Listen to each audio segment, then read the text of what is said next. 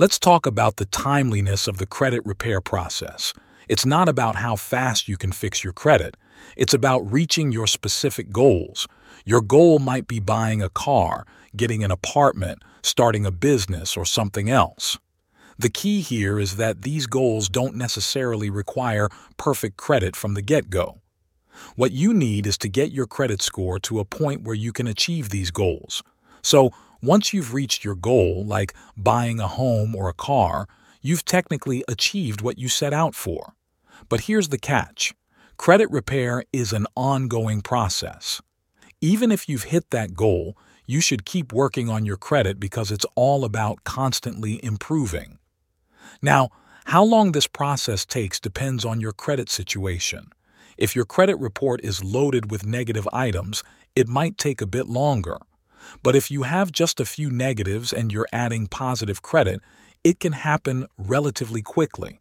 The key actions in this process are disputing negative items, adding positive credit, and maintaining responsible financial habits.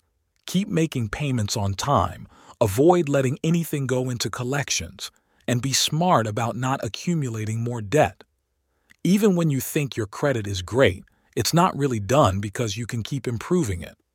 As the years pass with on time payments and positive credit, your credit history will show your responsible behavior, which boosts your score even more. So, how long does it take? Well, it depends on your starting point and your goals. The worse your credit, the longer it might take.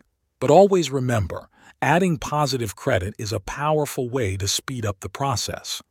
Things like authorized user trade lines and secured credit cards can make a big difference.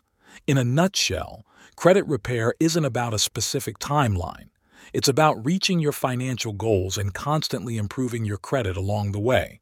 Be patient, stay responsible, and keep working towards your goals, and you'll see progress in due time. Learn more at creditfixguide.com.